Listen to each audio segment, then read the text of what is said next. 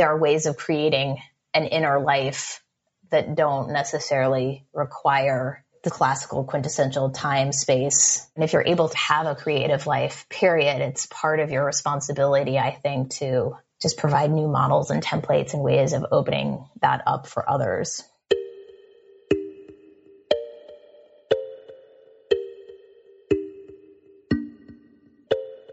I'm Kaitlin Salamini, and this is the Postpartum Production Podcast. Every other week, I talk with artists who are also mothers and caregivers about their postpartum creative process. You can find out more about the podcast at www.postpartumproduction.com, where you can also sign up for our newsletter. K. Lorraine Graham makes poems, texts, and sometimes performances. She's the author of The Rest is Censored and Terminal Humming, and a recent chaplet of new work from Belladonna. Her work appears in Flarf, an anthology of Flarf, Omniverse, and postmodern culture. Graham has taught at the Corcoran College of Art and Design, California State University San Marcos, and the University of California San Diego. She lives in Washington, D.C. You can find her on Twitter and Instagram at K Lorraine Graham. Lorraine's also a dear friend from when we were in grad school together at UC San Diego studying for our MFAs. In today's conversation, we talk about the process versus the production of art and the unfinished work of art and parenting, as well as what it means to be forever in postpartum. So I am really excited to talk to you today because I have been following you a bit on social media. I've been intrigued to see how you've balanced your work as an artist and your transformation into motherhood and caregiving while also maintaining a creative identity. So the whole point of this endeavor that I've started with this podcast is to talk to really wonderful, interesting people about that intersection. And specifically, I'd love to hear your journey like early on in postpartum and, and how that influenced you and like or also we'll talk a little bit throughout the podcast about how you define postpartum how you define creativity about who you are in those different identities and what you're working on what your preoccupations are how those have shifted maybe how they haven't yeah all of it so i'm excited to just dig in so if we could start a little bit about how old your children are your background as a poet, as a writer, and yeah, whatever is resonating with you today. I'm so happy to be talking to you too. And it's always jarring to think about how long ago graduate school was, you know, a little bit jarring. So I have two children. My youngest is going to turn two on March 24th. So she came into the world just as the pandemic was coming down. And then my oldest is turning five in July. So I guess I birthed him in 2017, something like that. And yeah, I am a poet. You know, one thing UC San Diego did to a lot of us, and probably a lot of us were already going in this direction maybe, was help us sort of pick apart like our our feelings about like the conventions and expectations of genre right? I still don't know anybody who like had the happy experience we did of like being thrown in workshops with like people who are writing in different genres and then sometimes visual artists too. Like I think that whole process still remains really formative to me in terms of how I approach making a text or a poem or or something visual. Like it's different. It's like it's different to be a poet to have people who identify as novelists reading your work, like the way they orient towards it. Anyway, all of it, whatever, we could talk about that. You know, and for years, I also made my way in the world as somebody who thought that she wasn't going to have children. And I don't know, like a couple things happened. And now I think of it as I think I was never like against having children or that I didn't want them, but I just couldn't really imagine a world in which it would seem feasible for me. I couldn't imagine the kind of partner I would have. Like I just literally couldn't imagine I couldn't imagine what my artistic practice would be. I couldn't imagine how I would have enough money to do it. Like I just literally couldn't imagine it. And so for me, it took moving back across the country to Washington DC, having a different kind of job and living situation, being with a different partner. And then I remember like when the thought popped into my head, like, oh, I can imagine parenting with Trevor. And I was like, whoa, that's not a thought I've ever had before. And we got married, which also is something I thought I would never do that I would never bother with. But yeah, it happened that I was just like, I was thinking about babies a lot and I thought I'd better talk to Trevor. Trevor is my husband about this because if I don't, it like, it seemed dishonest to not talk to him about it. Yeah. And so then there it all began. And then the idea that I would have a second child too, I was like, okay, I'm only going to have one child, you know, the idea that I would have a second. So it's great. I'm probably not going to have another child. I'm probably done, you know. So where did that shift? I mean, was it about feeling supported in a way that you didn't anticipate? So was it logistical or was there something else? all of the above. It was about feeling supported in a way that I hadn't before. It was about being partnered with someone with whom I had just like a different kind of relationship. I mean, again, what was sort of, maybe it was also just about like, I think like I move in and out of like phases of depression. I think it also just had to do with like being less depressed. Like one of the things about like intense depression and anxiety is it's just very hard to imagine like the future with any clarity. So I think that that was part of it getting married is an act of intense optimism, I think. And so is having children, right? At least, let's say in the world that I come from, you know, in another context, I would have just been married and had children and that would have been that. But for me, they were very like intentional, optimistic acts and sort of me trying to think about like being in the world in a different way. When we met, I felt like one thing that always struck me about you is that I felt like you had a really solid identity as an artist and as a creative person. Like I always felt that about you. And so I'm curious just how that was in relationship with the idea or the optimism, as you put it, of children. And then also, that's also really interesting to think about the overlay of depression and like depressive moments or episodes of time and space and like mm-hmm. your body and how all of that plays a role. Because I know for you too that you think a lot about the body of the artist, about the identity of the artist. I mean, you do a lot, and I'd love to hear a little bit more about that work that you were doing before children and then after children, and whether or not that's shifted. And then we could dig in, into that early postpartum. Yeah, no, and actually, thank you for that question because that's funny. That's like a puzzle piece that we'll see if I can actually manage to connect it. But I think you're getting at something which is really important, which is that like it's true that like for me, being an artist and making art, you know, mostly making poems, but not always. It's been about making my way in the world in a very specific way. Like nobody cares if you make art. Nobody wants you to make art. It's like whether I make art or not is completely irrelevant like no one is invested in me making art. Like the only way that it will happen is if I'm extremely intentional about it. I mean, I think one reason part be- I became a poet is because, I mean, I fell in love with a poet and I met a bunch of poets. That was like part of it. But also it's true, you know, like it's funny. I sometimes wonder like if I met like a filmmaker or, you know, like I'm very, I'm pliable in that kind of way. I think everyone's practice is maybe more interdisciplinary than they might think. But one thing about poetry that's great is like you know, you don't need any equipment. You can do it anywhere. It's pretty inexpensive. you know, mm-hmm. and so it turned out to be a kind of like ideal practice. And there's plenty of role models, even of women too, who were working and writing, but certainly plenty of men, like even beginning with the modernists working and writing. So that was really important to me. Like I needed a model of like, how do you be an artist if like you're not independently wealthy? Or like, how can I be an artist? Like I don't know anybody I want to marry who's really wealthy.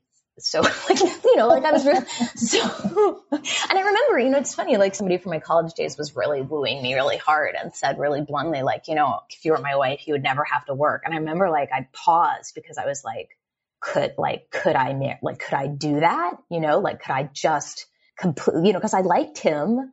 And like, so I remember thinking about that, like just spinning on that for a week and being like, oh my God, maybe I should just like marry Doug and have children. And then I would like never have to work. You know, I would just, anyway. So yeah. So like a lot of my writing, like my first book I wrote on lunch break, you know, while I was working for like a think tank. Like I was like studying U.S. China Taiwan relations and writing about like missile defense systems. And so like that's I you know I wrote my first book in my cubicle, and then you know what became my second book, which I workshopped in graduate school. I wrote that on the bus between Carlsbad, California, and UC San Diego every morning. I've always like I've known that if I'm going to make a poem or art, I have to do it when I can. I have to make or find time or reorder my life so that the time works differently.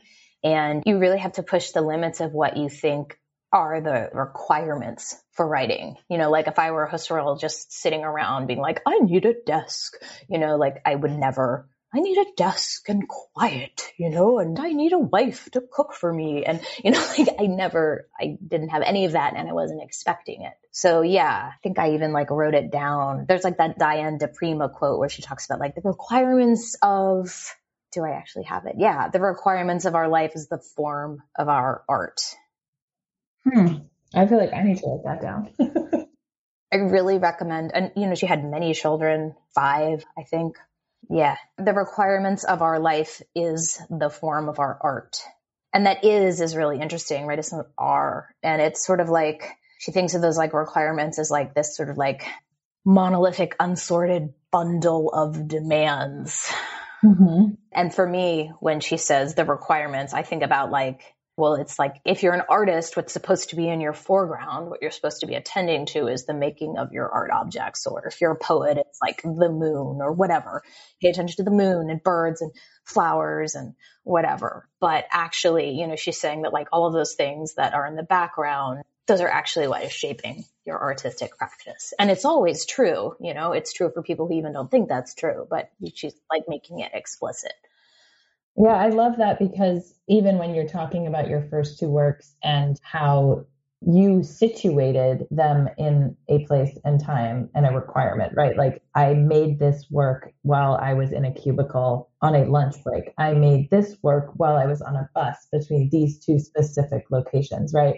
They're not like these ethereal ideas out in the world that you sort of like plucked from and that was like the creative impulse that the creative impulse came from your body lorraine sitting on the bus and yeah. having a specific experience on that bus or also the requirement of you having to take the bus to school at that moment. That's so interesting. So then do you feel like that has been then an existing part of your practice that has kind of in that sense worked in terms of how you transitioned to motherhood?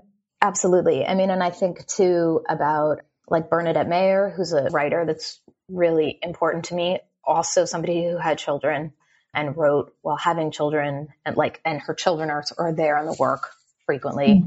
And like her work's hard to categorize, but like some of it is in, in some ways a certain kind of conceptualism. Like in partly, like she has all of these like it, like if you Google it, you can find like her, you know, ideas for poems or ideas for journals. And one of them was just like write about your commute. I was like, okay, well, I'm just gonna, that's what I'll do. Bernadette Mayer told me to write about my commute. So that's what I'll do.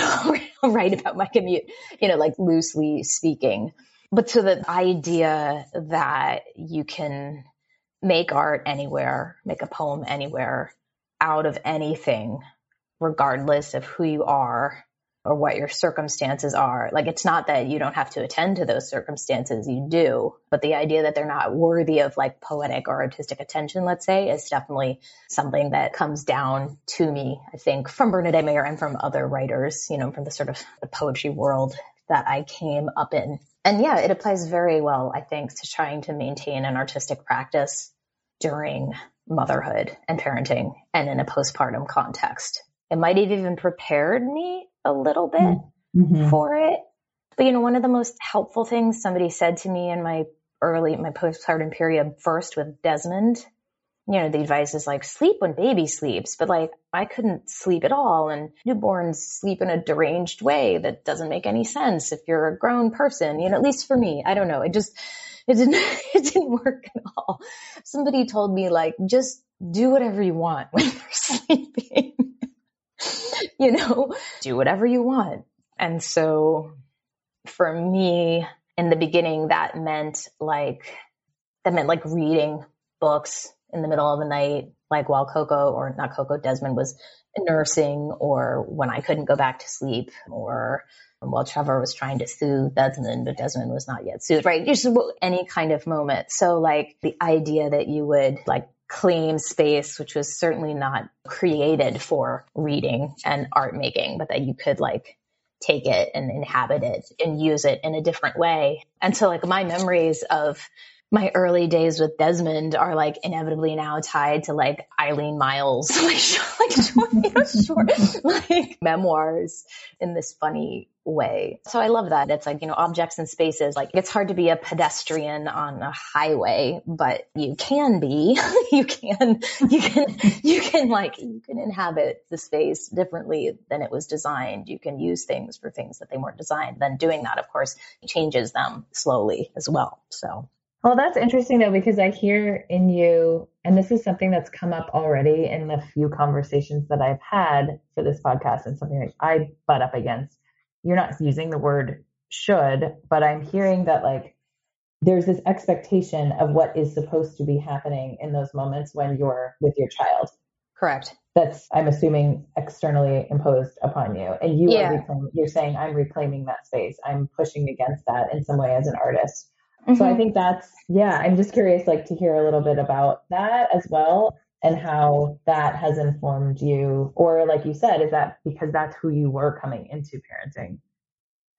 I mean, I think it's both. One thing that's been hard and fascinating for me is seeing how the gender norms and sort of the norms of marriage and heteronormativity come down on you a lot harder, I think, once you get married and have children, which is maybe just a way of like saying that other people's expectations of you start to shift. They think of you in a different way because of who you are and who you've become.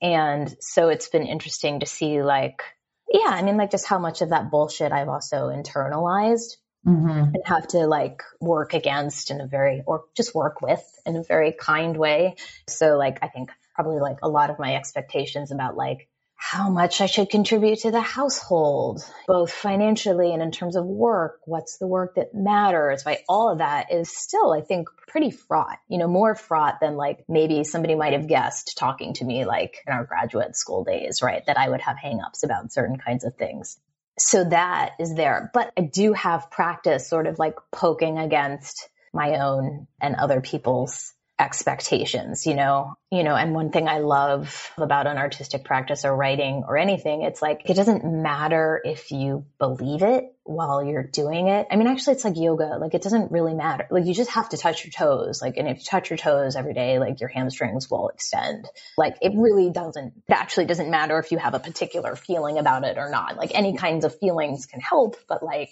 by sitting down, writing the poem, even if the poem sucks, or reading a book, that's like actually more important than what is produced. So maybe this is a way of saying I have always been very practice oriented and process oriented. And perhaps that like, that has served me well, like as an artist and mother, because like I've always like struggled with the final object, like my struggles as a quote unquote professional artist. It's always with like, getting the thing out into the world. I kind of feel like, okay, well, I made it. So like, please, like, can I just give this to someone else and like, you can send it out and edit it however you want. Like, I don't care. or do you think this should be in a gallery as an exhibit? Great, fine. And I don't care. Mm-hmm. I made it. You stage. so, so then how do you know when you're in that workspace or in that process mode? What is the completion? I mean, again, we're talking about time, right? And space and object and materiality. And so, like, how then do you navigate? I'm curious if you're saying in terms of what is done and how that relates to parenting, right? Because that's a ongoing.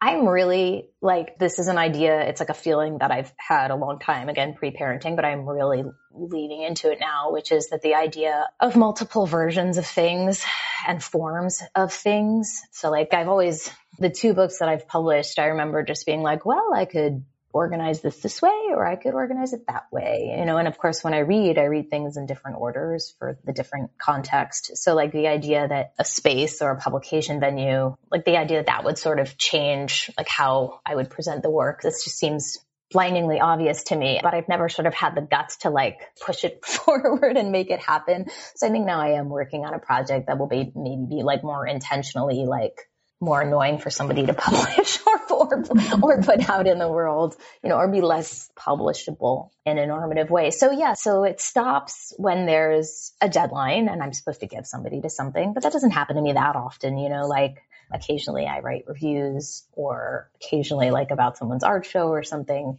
or I do collaborative projects and those are good. Those keep me. But even so, I still just think of like whatever I hand off as like, it's just a piece of something in the moment. I mean, if anything, my problem is like that I probably should edit and try and finish things more. That is the hard part. But I mean, it's done if somebody takes it from me and says it's done. like, that's just it. That's my criteria. Like, honestly, I mean, it's like I truly, I almost don't even care. Like, and then if I later go back, I sometimes read versions of poems from my first book in like different forms. it's fine. Like, I don't know. Wow. And it's true. But the thing is, like, I am a poet, right? And so, like, the expectations that people have when they come to my work are very different. They're not expecting a story as much. And so, but yeah, you know, there's always a risk that a reader or a viewer isn't going to make the leap you want them to make, or they'll be bored with it. But I think I care like a little less and less about that, or I have just more faith in like the audience will appear. And the audience for my work is so small anyway, right? It's like, so it doesn't, it just doesn't, doesn't matter as much. Yeah. And parenting is just this like endless open ended creative project where you constantly have to reconsider everything all the mm-hmm. time. So it's like endlessly generative, but unfinished. So the idea of like inhabiting uncertainty as a generative process, which again, like everything relates to parenting, but it's like, that's just what we do all the time. It's like, you really have to be like, okay, this is, I don't understand everything. I don't know how to do everything. This is really my day to day. Like, and I can't pretend otherwise while at the same time moving forward very deliberately and clearly and being the adult or mother in the space, making the decisions, often being a container for other people's emotions and feelings without taking them on yourself, hopefully, even though we do, right? So that, you know, in juxtaposition, that's one of those things that like as a baby poet studying European and American avant-garde, you know, it's like, oh, juxtaposition. You put two strange things together and what happens? And so it, I think it's just like delightful to like encounter like a word from like my very early poetic training in a different kind of way, not unrelated, but different. So that's part of it. Just interdisciplinary work. Like who is just doing the interdisciplinary work, like regardless. Right. Yeah. I was thinking though about I was thinking of you earlier today, and it relates to what you're talking about in terms of the someone. I'm going to just hand this off. But I was thinking, I dropped my daughter off at school, and she it was raining, so anyways, they didn't have their outdoor like recess time, so she was just supposed to go straight in, and she was by herself, and she's this tiny, she's just really petite, and she's like walking off with confidence into the schoolyard.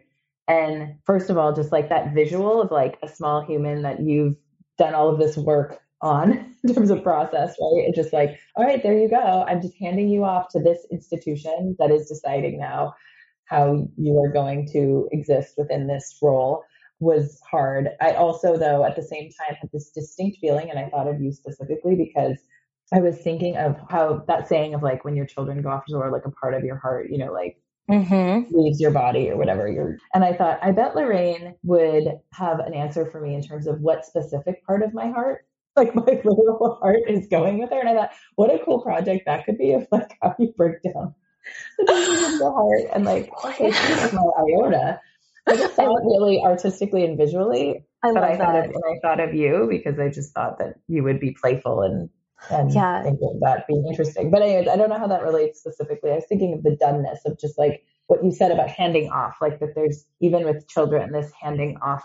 There is right this responsibility that you have to the work and to your child and then it's ready to be out in the world. What does that look like you know? And it's constantly shifting. And i think for me it's never quite comfortable. So like the criteria for sending something out into the world can't be comfort can't be like i feel good at least. Hmm.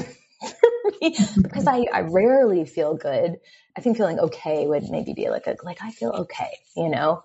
People are like, how do you feel about sending your child to school during the pandemic? Do you right, feel good right. about it? And I'm like, no, like I don't feel good about anything. Like, like what do you mean? so there's that. So this idea that like we're supposed to be like comfortable and like feel like the solidity behind all of our decisions about mm-hmm. parenting mm-hmm. or about, you know, a book or art going into the world. Like, no, for me, that can't be the criteria. It's too high. In talking with Lorraine about sending work out in the world and about sending our kids into the world, it brought up a question I often struggle with as a mother and an artist asking permission. As women and as artists, we're often conditioned to ask for permission. And I know that I, for one, have felt this really poignant and powerful F you kind of feeling in motherhood and middle age, which happened to coincide for me as they do for Lorraine. It's liberating not to have to ask for permission anymore, and it's powerful that postpartum and motherhood often can do that for artists in that cracking open that our previous guest, Jackie Leonard, also mentioned. Yeah, one thing that also came up in that was this idea, and maybe this is my own preoccupation too, which I know we had talked a little bit about the work that I was doing and that I had shared with you, but about permission. And I feel like, I mean, honestly, that's something that early on in my engagement with your work, I was always impressed. I didn't feel like you were doing that, like that you were asking for permission in any sense in terms of the work that you were putting out. And I feel like that's something that I personally struggle with in terms of can I do this? And I'm like, why am I asking? Who am I asking? Like, I yeah. should just do it, right? Like, just do the thing that feels the most right in this particular format. And I guess that's a parenting thing too, right? I mean, there's that too. Right. It's so hard. I mean, I think I still long for permission and validation. Like, I really do long for it. I do want it but I'm going to make a leap to parenting. And like, I think the parallel is not quite right, but it might get us somewhere. But like the level of validation that our children need from us, it's like they probably always want more, right? And in the moments of seeing them need validation and support, inevitably it like conjures up my own longings for that. I feel like parenting is just like a constant reevaluation of my own childhood Oh, 100%. Yeah. Right. And then if I ever get to be a grandparent, I'll probably just be reliving parenting. you know, but there is something about that, like that push pull dynamic of like wanting permission and needing permission and support and love and validation, but at the same time, probably like never getting whatever you think might be the ideal perfect amount, you know, like Coco, she always wants to nurse more. She mm-hmm. never doesn't want to nurse. Mm-hmm. She always wants to cuddle more. And that's totally, that's totally mm-hmm. normal, mm-hmm. right? God, yeah. Like, how do you live? I think about that a lot with my children. Like, I want to just be nestled up in bed with them. And then I also want them to go away and give me space. It's like how. Exactly. Yeah. And you want both. And in some ways, they feel the same way too and like they want, you know, your daughter, she wants to walk off to class like right. on her own, even though Desmond's, he's also a very performative individual. So he feels his emotions strongly, but then he really leans into them too. And they sometimes become this, this other thing. So he also wants to be a big boy going off to school while he wants to be dramatic and sad that he's leaving me. Like he wants both simultaneously, right, you know, right. He wants to do it himself and he wants me to do it for him. Like right. at the same time. That is like what toddlers are. Right.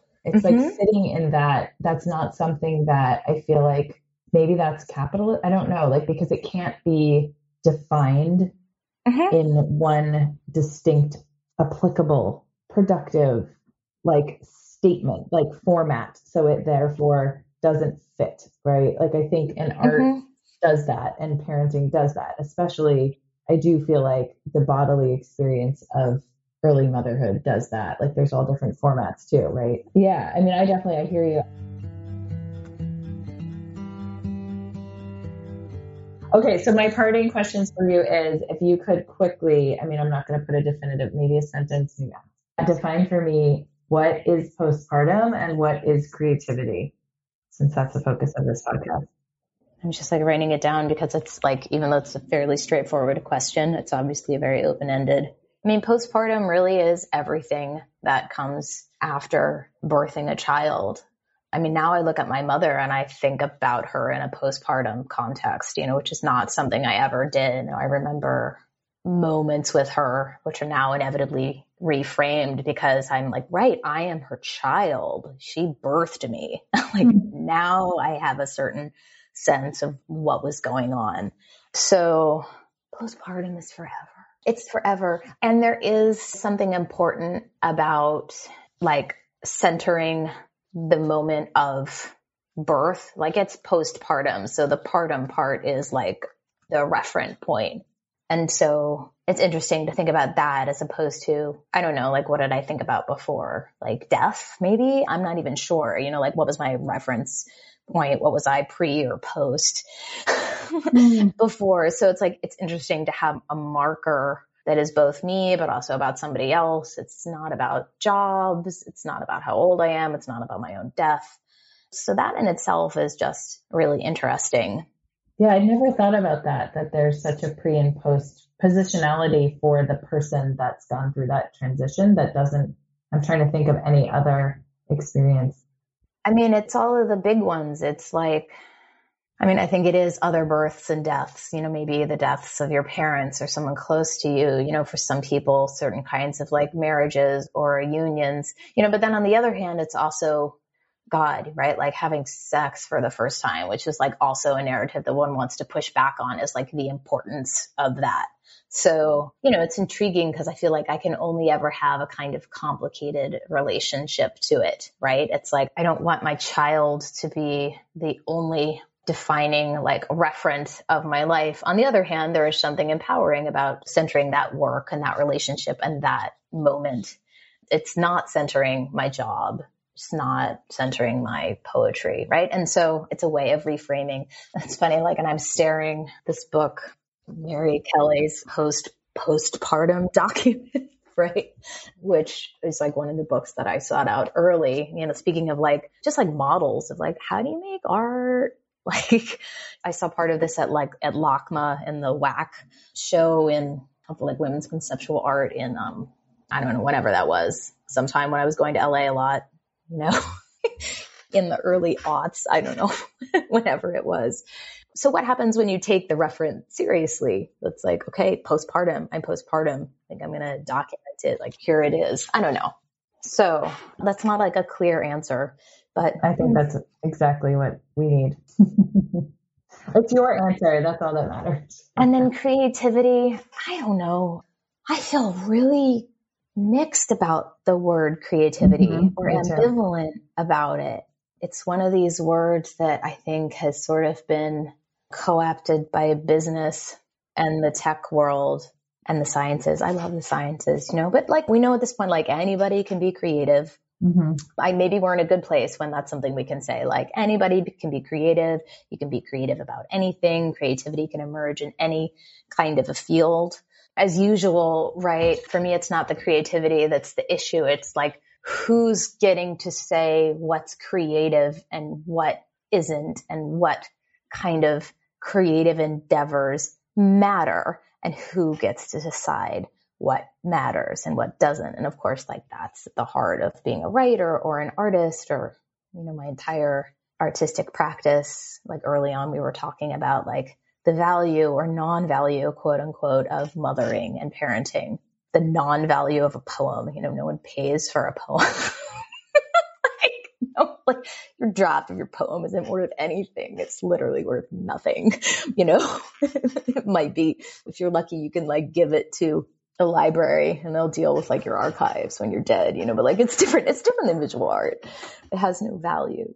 It's like, I almost don't care about creativity. If someone says they're creative, then I'm like, cool, great, you know, but. Yeah. As you're talking, I was also thinking about one thing I think a lot about is just how much of a privilege the time to think and to talk all of this is. And so that creativity itself becomes this sort of guarded space, like just the gatekeeping, like you were mentioning yes. earlier, but also the fact that creativity has to sit within certain spaces, whether it's like MFA programs or right. certain art spaces or certain studios. And oh, there's a whole, I have like a whole other line of thought in terms of how that, where that access point exists and where it starts. And obviously it, has a huge lineage. And so I really struggle with that personally in terms of how I'm creating and where I'm ultimately like resource hoarding in some sense, right? Like where the hoarding isn't always material, it isn't always economics, it isn't always financial, but it can be resource hoarding in terms of time and space and allocations of that. Yeah. Time and space. No, and, and it's cultural, right? Like right. both of us have family at different times who are available to us to help take care of our children, right? I live in a house because my father-in-law gave us a down payment. Like it's money, but that's like a kind of like access literally to capital and to home and time and space, like by proximity. You know, like I have a job that's flexible enough that I can like take time off and still so like all of these things like absolutely like these resources that we have access to that are cultural that come to us from our families from our race from our socioeconomic context all of it. Yeah i mean i think in saying that i maybe all creativity is for me is a particular kind of practice. And so in that sense i would want to like unlink it from spaces and particular lineages and context. Cause, and actually, I mean, cause I do really think that's true. It's like, it's like, how can I say this? It's like everything is easier if you have money and resources. Like absolutely everything is. But there are ways of carving out and making space even in the absence of that. And I think I'm increasingly interested in is just trying to be really transparent about those resources that I have but it's tricky, right? You know, if someone, it's like, how much does somebody want to hear about like my access to down payments to buy houses in major urban areas, right? It can go sour really quickly, right? But again, it's also part of for me, like, what is it like to be transparent about this? Like, might that open up a space for somebody else? Here, I'll say something concrete. So I, I'm sure you've been at these panels too, or just like in discussions and people are like, how do you become a writer? Mm-hmm. How do you become an artist? And nobody ever says like, well, it's really good if you have money or you, marry somebody who does, or it's really good if your parents paid for your undergraduate education so you don't mm-hmm. have debt, um, mm-hmm. or it's really good if you know how to work nine jobs and freelance. It's really good if you have a child and, and like nobody just like says that. They're like, oh, you have to work hard on your practice. And it just like, it just drives me up the wall. Yeah. I would never have become a poet if I hadn't met a bunch of writers who were not independently wealthy, did not, for the most part, have stable academic jobs, but were all writing and publishing. Like that example of just how to live a life in that context. Was something that I really absolutely needed. You know, and that's why I look at artists like Lorraine O'Grady. It's like she's an African American woman. She didn't start making art until her 40s. She actually had a background like, I'm going to get this wrong, but I believe like she was like a foreign language analyst, like possibly with the NSA or doing government work, right? Like, so it's, it's, so I, I seek out these like stories and examples of people who are, or Diane di Prima, right? Like Beat Generation woman having children because she wanted to have children, which like in her peer group would have been totally whacked. You know, like you want to have babies, aren't you going to ruin your writing career? And then she just had like, she didn't get married. She's just like, no, I just want a child. Like, so these models for like, how do you infuse creativity in this and a life of art in a world that's really not very interested in making that available to you? Yeah.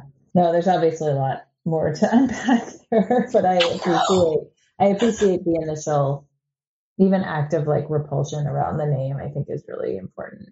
And I like to hear. Yeah. No, I mean, creativity, it's like, oh, like creativity is what I have to do at work. You know, I have to make a creative marketing narrative.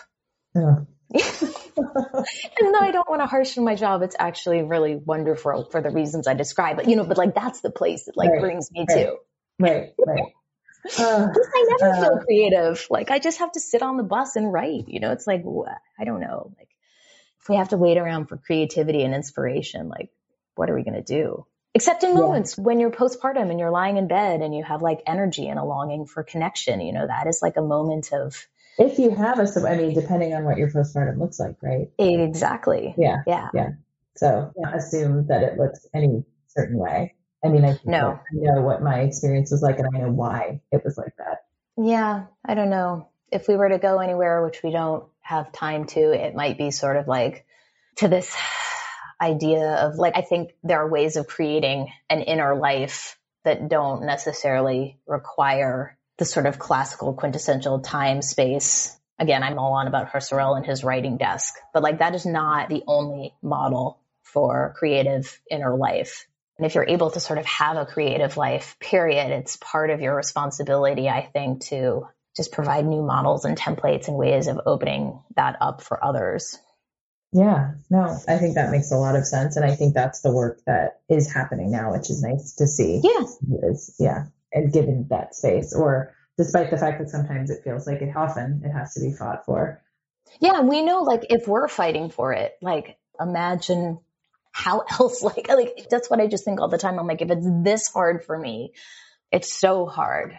I know they say that like becoming a mother often makes people more conservative. Like I know that that's sort of like an anecdotal trend, but for me, I really do feel like it's different. It's made me feel like at least I have something in common with a much larger group of people, like a sense of precarity that I didn't have before that sort of is helpful to experience, which maybe gives me a little bit more access and empathy and compassion to folks who, who are, you know, live much more precarious lives. So I don't know, you know, there's something about that. I like the use of that word there. I appreciate that. Well, thank you, Lorraine. And um, thank you, Kayla. I'm so grateful for this work, this time. It is work too. It's, it's work, both. working time. And I would say, despite of the interrupt, it's not the right word, but in relationship with those interruptions. I mean, I think that was perfect. So yeah, thanks for taking the time today and for talking in this format. And I'm hopeful that we can have other ways to connect outside of. I know, me too. me too. Format.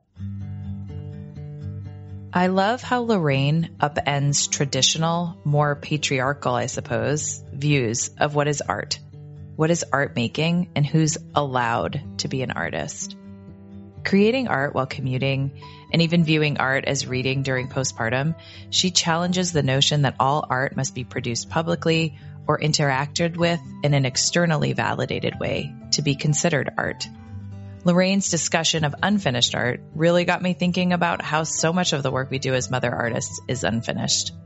There is the obviously ever unfinished work of parenting, and what of our artistic work? What is finished and what isn't? Lorraine will continue to plumb these questions, and I'm excited to see what she explores in her poetic productions to come. You can find out more about Lorraine and where her poetic investigations are taking her through her Instagram page at K. Lorraine Graham. I'm your host, Kaitlin Salamini, and this is the Postpartum Production Podcast. If you like what you've heard, please subscribe wherever you get your podcasts and give us a rating. This will help us reach more listeners like you who are navigating the joys and pitfalls of artistic and parenting identities. For regular updates, visit our website, postpartumproduction.com follow us on Instagram at Postpartum Production Podcast, and subscribe to our podcast newsletter on Substack. Thank you for listening, and we are so grateful to have you with us on this journey. Postpartum may feel like forever, and sometimes it may feel very lonely, but you're not alone here.